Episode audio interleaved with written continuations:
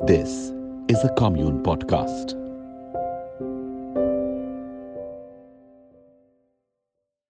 राहों का, सफ़र का, उजालों का, अंधेरों का। शहरों में किस्से तो बहुत सुने होंगे आपने। अब सुनिए किस्सा शहरों का, राकेश तिवारी के साथ।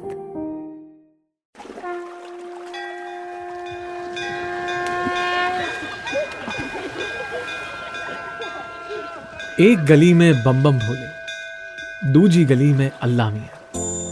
एक गली में गूंजे आजाने, दूजी गली में बंसी बजैया। क्या ही लिखा है? स्वानंद किरकिरे जी के लिखे हुए ये बोल। बनारस मतलब वाराणसी।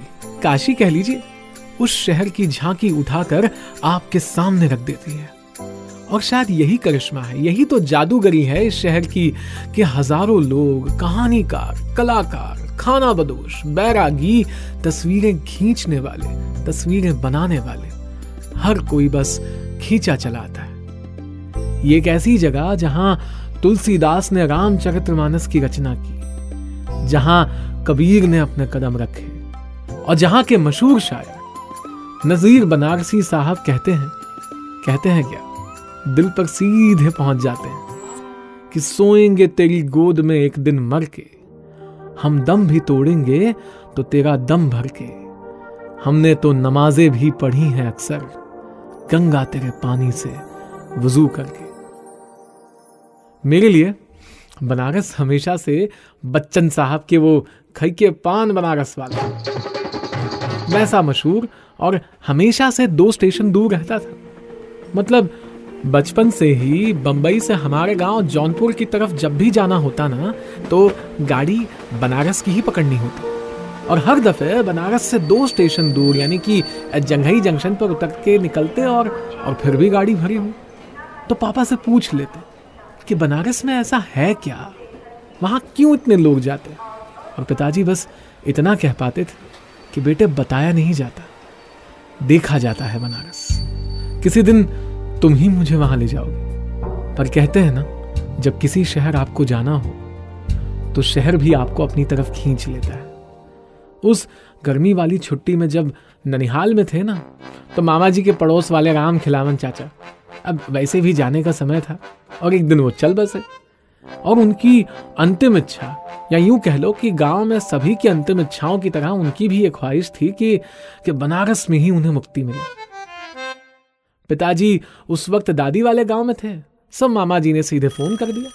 कि राकेश को हम अपने साथ लिए जा रहे हैं। इसी बहाने वो भी काशी देख लेगा क्या पता एसएससी में अच्छे नंबर भी आ जाए। भोले बाबा का आशीर्वाद तो लेना ही अब पता नहीं यार ये जीजा साले में क्या सेटिंग थी। मतलब दोनों ना एक दूसरे को ना कह ही नहीं पाते थे। अम्मा हमेशा चुटकी लेते हुए कहती कि ना, हमारे साथ तो इस जन्म का साथ है, लेकिन ये जीजा साले किसी जन्म में ना प्रेमी जोड़ा रहे होंगे पक्का। लेकिन अब चलना था तो सो हम भी चल दिए। राम खिलावन चाचा के चक्कर में हमारा खेल जम गया। कमांडर जीप निकाली गई। और दो घंटे की दूरी तय करने के बाद हमारे सामने आया बनारस। पहले दीदार से काशी के हर मंजर ने जैसे मेरे जहन में कहानी की एक नई नींव रख दी। नजीर साहब, हमेशा याद आ ही जाते हैं ना ऐसे मौके पे। और उन्होंने लगता है बहुत साल पहले मेरे लिए कहा था कि हर गाँव पे होशियार बनारस की गली में, फितने भी हैं बेदार बनारस की गली में, ऐसे भी हैं बाज़ार बनारस की गली में, बिक जाए खरीदार बनारस की गली में। और हम तो पहले ही बिक गए थे। काशी विश्वनाथ के मंदिर की झांकी, पहलवान की वो मीठी लस्सी, लिट्टी चोखे के साथ चाट वाली गलियों में मिलने वाली वो दिल फरेब आलू पूरी, जिसे हम लोग आलू पूरी कहते हैं। अब गए तो थे खिलावन चाचा की आखिरी इच्छा पूरी करने पर ना घाट तक आते आते इन बनारस की गलियों ने हमारी कितनी ही इच्छाएँ पूरी कर दी। और फिर आया वर्ल्ड कप फिनाले, यानी मणिकर्णिका घाट।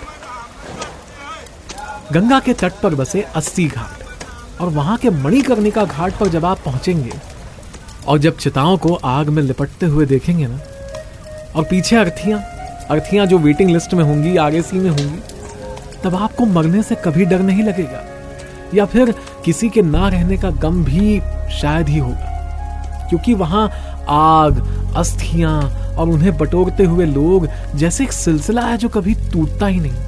आपको लगता है कि एक दिन सबको जाना है? ये तो बिज़नेस एज यूजुअल हो गया। और तभी अचानक शोर मचा। अरे मिश्रा जी कहाँ गए? मिश्रा जी कहाँ गए? दरअसल भीड़ को चीरते हुए हम अर्थी के साथ इतने आगे निकल गए कि पता ही नहीं चला कि मामा जी कब चंद्रयान वाले रॉकेट की तरह डिटैच हुए और किसी और ऑर्बिट में। यानी किसी और की ही अंतिम यात्रा में चले गए।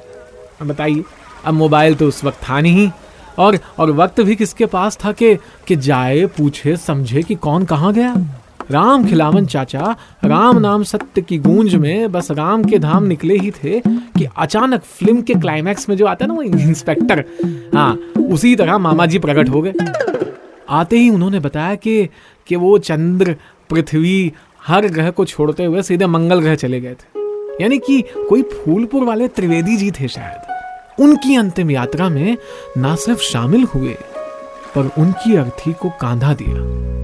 और जब घाट पर पहुँचे, तब पता चला कि भैया रॉन्ग नंबर पे लंबी बात हो गई है। ये सारी कहानी पास खड़े होकर एक बाबा जी सुन रहे थे, प्रसाद फूंक रहे थे और अचानक से आकर मामा जी के कंधे पर हाथ रखा और एक ऐसी बात कही जो आज तक मेरे जहन में है। बनारस कोई बेमतलब नहीं आता बेटा। या तो कर्ज उतारने आता है, या तो कर्जदार होने, ताकि जमाने बाद फिर वो कर्ज चुकाया जाए। उस एक लम्हे में नजीर साहब की वो बात मुझे याद आ गई। हैरत का ये आलम है कि हर देखने वाला है नक्श दीवार बनारस की गली में।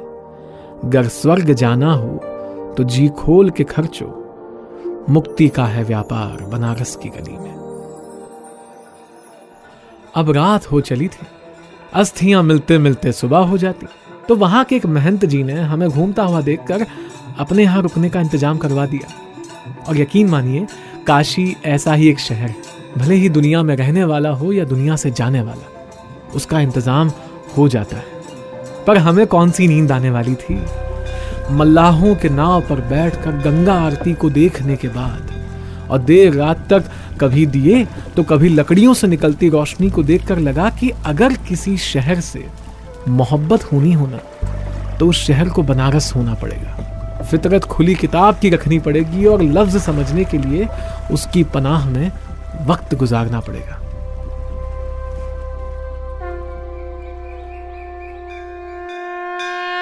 हाय वो बनारस की सुबह, क्या ही कहिए।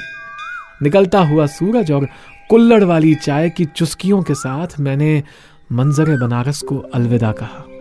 बिल्कुल उस कर्जदार की तरह, जो सालों बाद अपने वालिद को उसी अंदाज में वहाँ लेके आने वाला था, जैसे वो आखिरी बार आया था। बनारस से मिले एहसास कभी जो कागज़ पर उतारे जा ही नहीं सकते। ये वो तस्वीरें हैं जो शायद किसी फ्रेम में, किसी कैमरा लेंस में नहीं आती। पर कोशिश तो हम सभी करते हैं।